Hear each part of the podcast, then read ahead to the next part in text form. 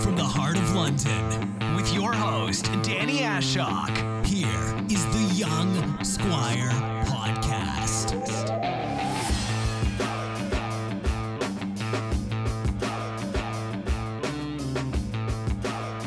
Hmm, yep, yep, yep, yep, yep. Welcome, welcome, welcome to episode 33 of the Young Squire podcast. I hope you're all doing well.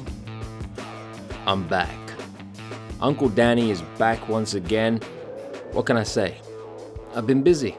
I have, I have. I've been uh, been a busy bee, you know, I've been a busy bee. I just wanted to shoot the breeze for a little bit. Had a bit of time to spare. I uh I can't say I'm in a good mood, guys. I can't. I can't. I wish I could. I wish I could, but I can't. Because I have a mouse in my house. This isn't the start of some Dr. Seuss story. I have an actual mouse in my house. I'm not a fan. Mm-mm. No sirree. Not a fan of the miceses. Not a fan of the rodents. The rodentes! As they, um, as they call them in, you know, Mexico, probably. I don't know.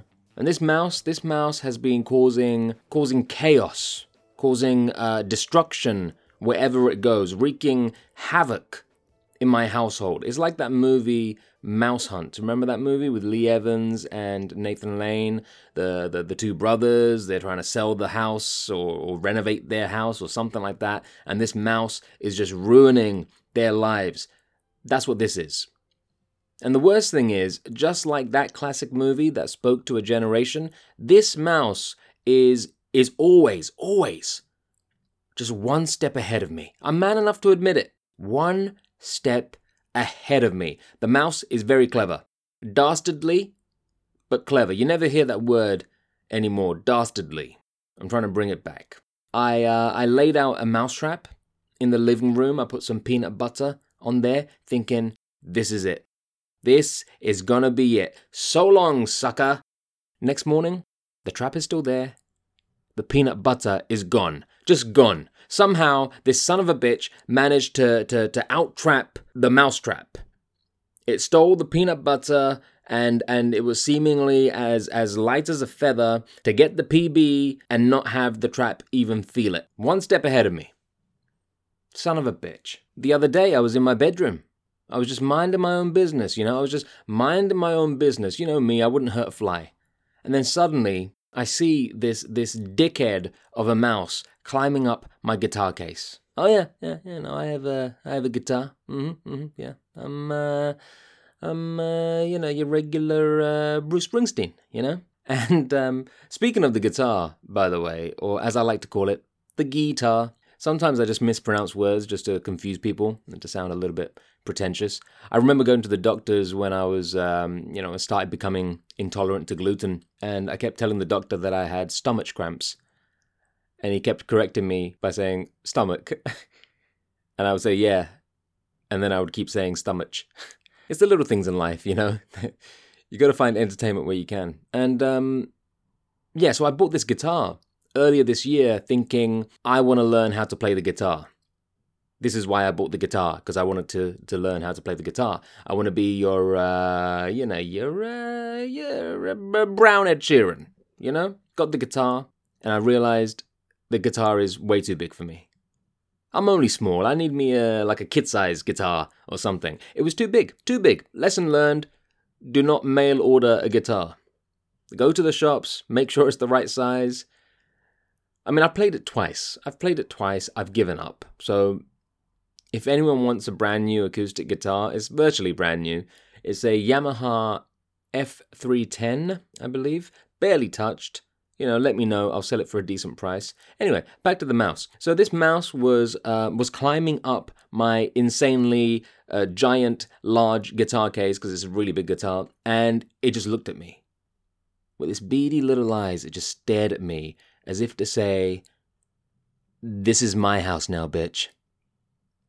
It was like uh, it was like that scene from the the, the Tom Hanks movie uh, Captain Phillips. You seen that with the uh, the ship and the Somali pirates, and the lead pirate looks at Tom Hanks and says, "Look at me, I am the captain now." And that's essentially what this mouse was saying to me through through non-verbal communication. It was looking at me saying, I am the captain now.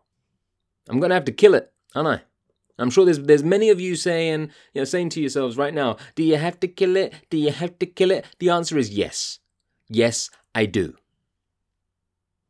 I remember I remember filming something once. Um, it was summertime in summertime, and the makeup lady she was vegan, which may or may not explain the following. But she uh, she saw me kill a mosquito that was hovering around me, and she said she said, "Did you have to kill it? Mosquitoes have hearts and feelings too, you know." Jesus.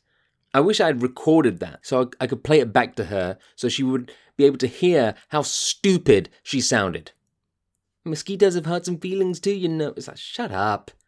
Did it have a heart and feelings when it was trying to suck the blood out of my body? Did it?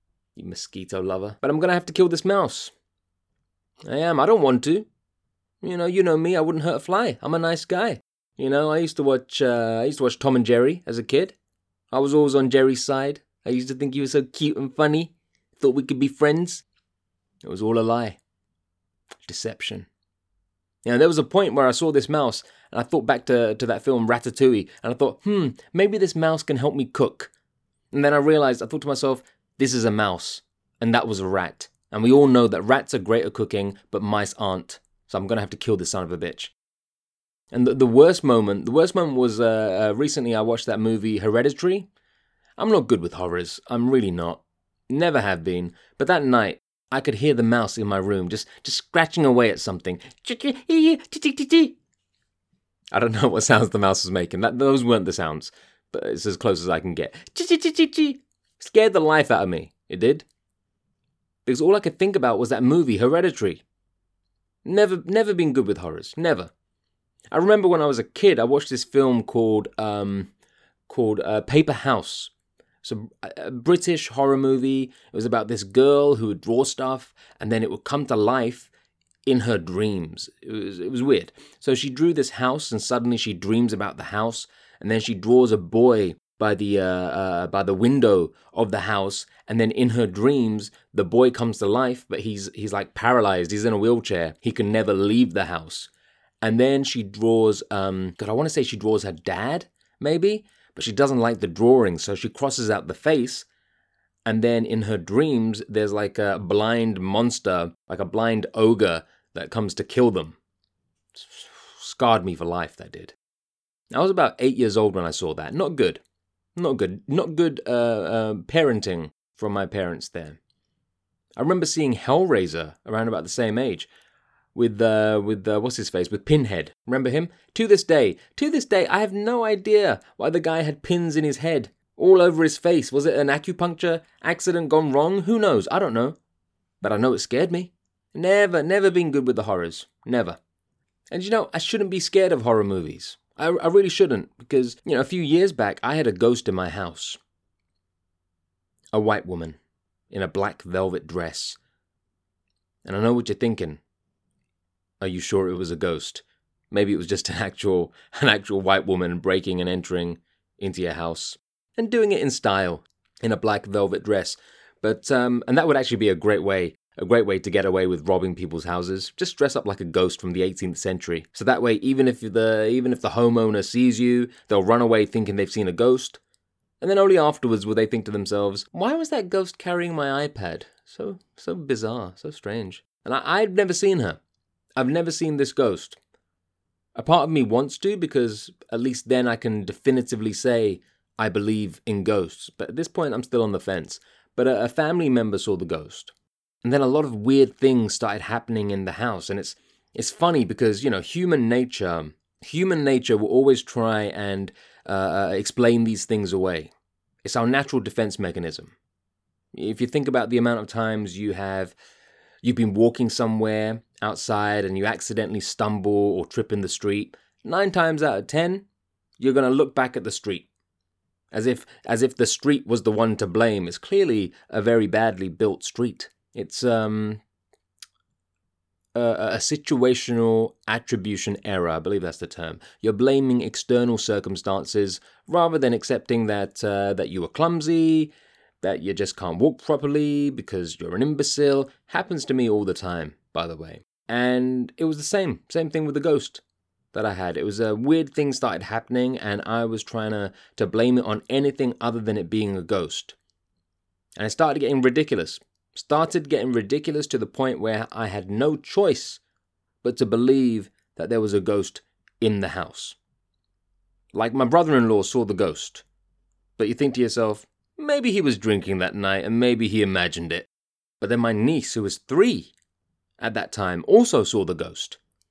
And you think to yourself, maybe she'd been drinking and maybe she imagined it. Why is that knife floating in the air? Or maybe it's one of those flying knives. That's pretty cool. Eventually, we just had to accept that uh, there was a ghost in the house. A priest came in. Priest came in to exercise the house. Ex exorcise. Had a good workout. Exercise. How do you say it? Exercise? Exorcise? I don't know.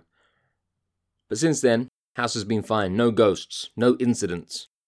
I remember my mum telling me about um, about a family friend who was seemingly possessed, as all great family friends are. And he would uh, he would sleepwalk in the middle of the night, which isn't weird. A lot of people sleepwalk. I used to sleepwalk as a kid too. This is why my mum brought this up because she was comparing sleepwalking sons in the Asian community. Everything's a competition in the Asian community. If you're in a good job, your Asian mother will find someone who is in a better job that she can compare you to as an example of what you should strive for. You could have the most perfect life in the world, and your Asian mother will find someone that she can compare you to just to, just to bring you down a peg or two. But this was actually one example where I came off better because my mother spoke about this um, this son of one of her friends who would sleepwalk, and I used to sleepwalk too, as I mentioned when I was about twelve. And my mum said, you know, well, your sleepwalking was nowhere near as bad as his. And I asked why. And she said that he would get up in the middle of the night, he would find a black cloth, wrap it around his head, as in around his head from head to chin, not around as in the back to the front like a ninja, because that would be quite a cool look. This was the reverse of a ninja. It was uh, it was uh, an ajnin, um, and this was around his head, so you could still see his whole face. It's like when uh, when the queen goes hunting. You know, she wears a little floral thing around her head. It was like that but just really scary. And my mum said, you know, he would he would wrap his head round with this black cloth, and he would go wake his mum up. And you know how he would wake her up? I asked her how. My mum loves building the tension up. And she said he would go into his mum's room and start strangling her in the middle of the night. I was like, Jesus. It would have been easier just to set an alarm on the phone, to be honest, but I mean, what a way to wake up. And so his mum would be there, having to fight him off, and then he would snap out of it. And this happened a few times. So I said, My God, what, what happened to him? And my mum said, Oh, well, he doesn't do it anymore. They took him to the temple and now he's a vegetarian. Ah! Okay, that's what it was. The meat ghost. This is what happens when you have one too many beef burgers, people. You become possessed. The sausage Satan. Crazy though, right? Crazy. And I had so many questions. I had so many questions about his sleepwalking antics. Like, like, where was he finding all of these black cloths to wrap around his head? Like, did they have to be black? Could they be a different color? Maybe a maybe a pale shade of, of fuchsia to really bring out the color of his satanic eyes as he strangles his mother in the middle of the night. So many questions, but yeah, very bizarre, very bizarre. I was reading this article just just uh, uh, just earlier on today. George Clooney is the highest paid actor of of last year despite not being in a film since like 2016. He beat out The Rock and he beat out Robert Downey Jr. But they say that most of his fortune comes from selling his tequila business. How, how can you be listed as the highest paid actor if the majority of your money has come from a tequila business? That it doesn't. Am, am I? I'm, I'm just confused. It's like if um, if someone working at Tesco's was regarded as the highest paid Tesco's employee because he earned a lot of money winning the lottery. It doesn't it just doesn't make sense. I don't know why that was just on my mind. Speaking of actors, I uh, I moved agents recently. Yeah, this is a bit of a, advice for actors out there because I have actor friends who move agents constantly every few weeks or a couple of years. I was with my previous agent for 10 years. That's an entire decade. And look, there was no um, there was no animosity, there was no hard feelings. I simply felt like they had taken me as far as they could, but perhaps not as far as I felt I could go. So, yeah, it was time for me to to to leave. It was time for me to move on, and I wanted to tell them face to face. I did. I wanted to do the right thing. I wanted to tell them face to face. But I phoned them. I phoned them to ask if I could pop round the next day, and they said they were busy. So I asked about the day after, and they said uh, the same. They they had a really busy week. It was like being friend zoned by a girl that you've gone out with. Hey, you you free this week? Oh, um, I'm uh, I'm really busy with work. A lot of uh, a lot of work stuff at the moment. Oh, okay. Um, how about um, how about next week? Um, hmm, it's actually my friend's um uh, funeral, and she told me today that I have to be there. Hold on, she told you to. Is your friend really dead? Hello. Huh. Beep. And so I thought, okay, screw it. I wanted to tell them face to face. I couldn't do that, so I'm going to have to do it over the phone. And so I did. I told them on the phone. And I feel like it was harder for me than it was for them. They took it surprisingly well. I was there thinking there would be, you know, tears, just maybe a little bit of snot, just uh, just general general fluids everywhere. But um, there was nothing. They were very professional about it, I guess. But it was a reminder. It was a reminder to me that uh, this is show business. It's not show friends. We had uh, we had a good run together, achieving some some pretty cool things, and it was time for me to go. And I'm glad I have. I think it's been the right choice so far for me, so I'm happy.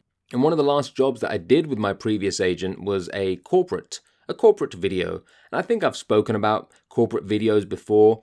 Easy money, usually. Actors sometimes do them just to get a bit of uh, a little bit of extra cash. Now, the production company for this corporate video, I'd done one previous job with them before, which they were very late in paying. In fact, they only paid um, for that particular job a day before this one started. And they sent me the script. It was two days worth of filming. They sent me the script a day before we started filming, which is pretty shitty too, because anyone that's done corporates will know that a lot of the time there is a lot of unnatural dialogue in these things because the purpose of these videos is to inform employees. And so the, the dialogue is very information heavy, right?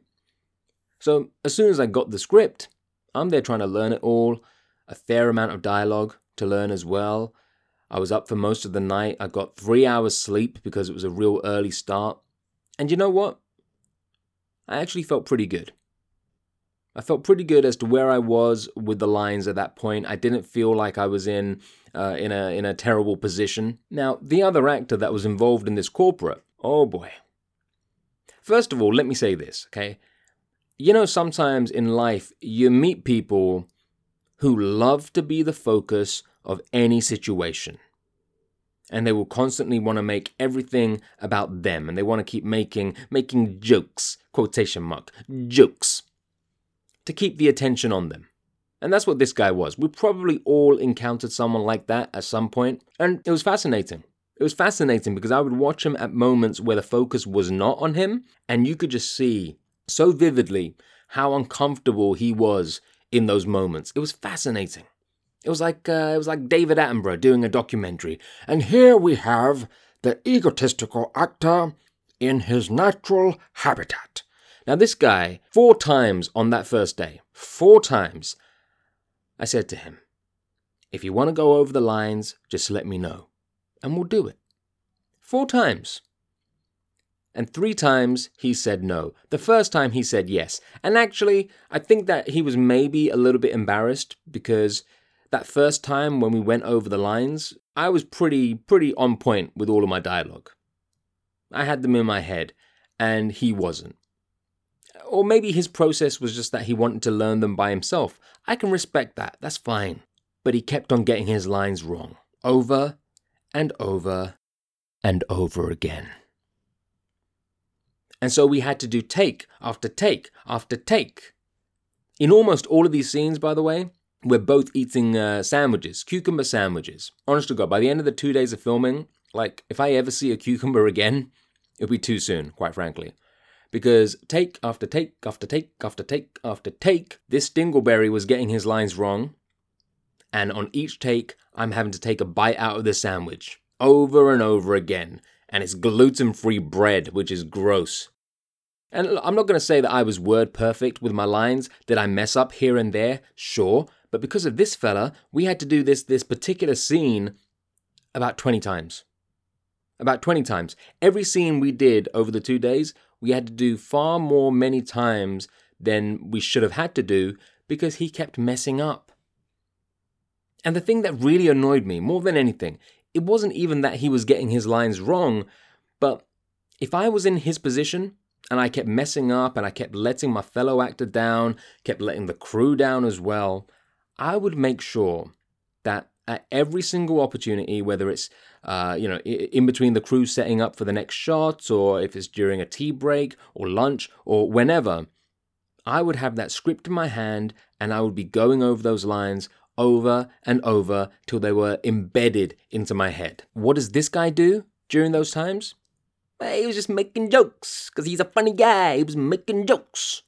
Loved to be the focus of the room. At one point, at one point, I kid you not, he starts singing three verses from some song from Les Mis. I was going out of my mind with frustration. I was thinking, why are you wasting this time to sing some song from from Les Mis? Learn your fucking lines. So now it's time for my close up. I'm meant to be reacting to the things that he's saying, obviously, as well as delivering my own uh, my own lines as well. My lines being a reaction, a result of what he's saying to me. But fucking Susan Boyle over here, Mr. I Dreamed a Dream, doesn't know any of his lines. So during my close up, this is what he did with those lines. Well, maybe you can speak to the manager and blah blah blah, blah blah blah blah blah blah blah.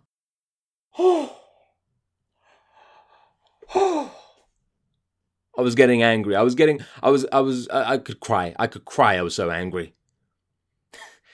I didn't even think. I, I mean, I couldn't even hide the anger off my face. I was ready.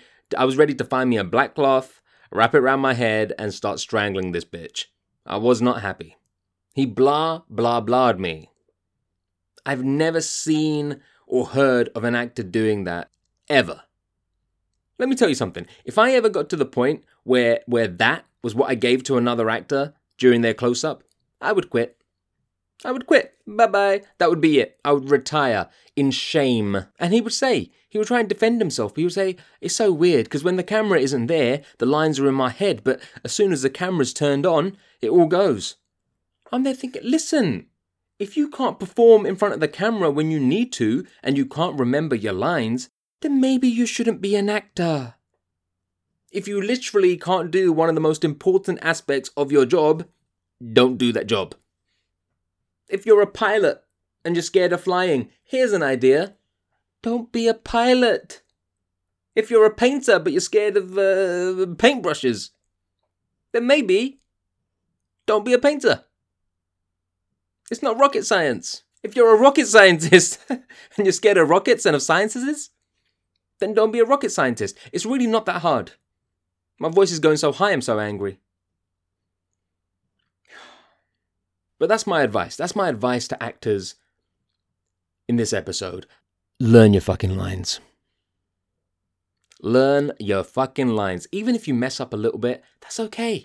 That's fine. But as long as you have learnt the majority, at least the rest of us involved will know that you're trying. Everyone loves a trier. And no matter what, no matter what, please, for the love of God, do not start singing songs from Les Mis when you could be learning those lines, okay? I dreamed a dream of touch. Shut the fuck up, you fucking asshole. Oh, got me so angry. and breathe. Alright, guys, thank you for tuning in. This is cheaper than therapy. It really is. I feel like a weight has been lifted off my shoulders. I needed to to just have a rant about the blah blah blah guy and I have and I feel much better now. Go follow us on the Instagrams and the Twitter at the Young Squire. Leave us a review on iTunes. Go spread the word about the show. Tell your friends, tell your family. And uh, go enjoy life, guys. We'll be back soon with more from the Young Squire. I'm gonna go kill a mouse, but until next time, as the great Mr. Feeney once said, do good. Yeah, buddy! Yeah, said I was raised in the days of MySpace and screen names. Back then, when I was only worried about my top friends. Now my circle is getting smaller, all these people acting fake, man. And to be honest, I don't even have a top 10. Me against the world, I've been doing what I really love. Haters been hiding behind the screen, man, cuts. And when I'm back at home, it never feels the same, cuz we've been doing our own thing, trying to stay up. I wanna go back to days with no grades. We ordered the kids' meal, play ball, that's all day now. I'm stuck looking at this Instagram page, but these likes on my picture don't result in getting paid now. I've been wondering where the party at, cause all of my concerns got me wondering to get away. We gotta live it up, Carolina here to stay.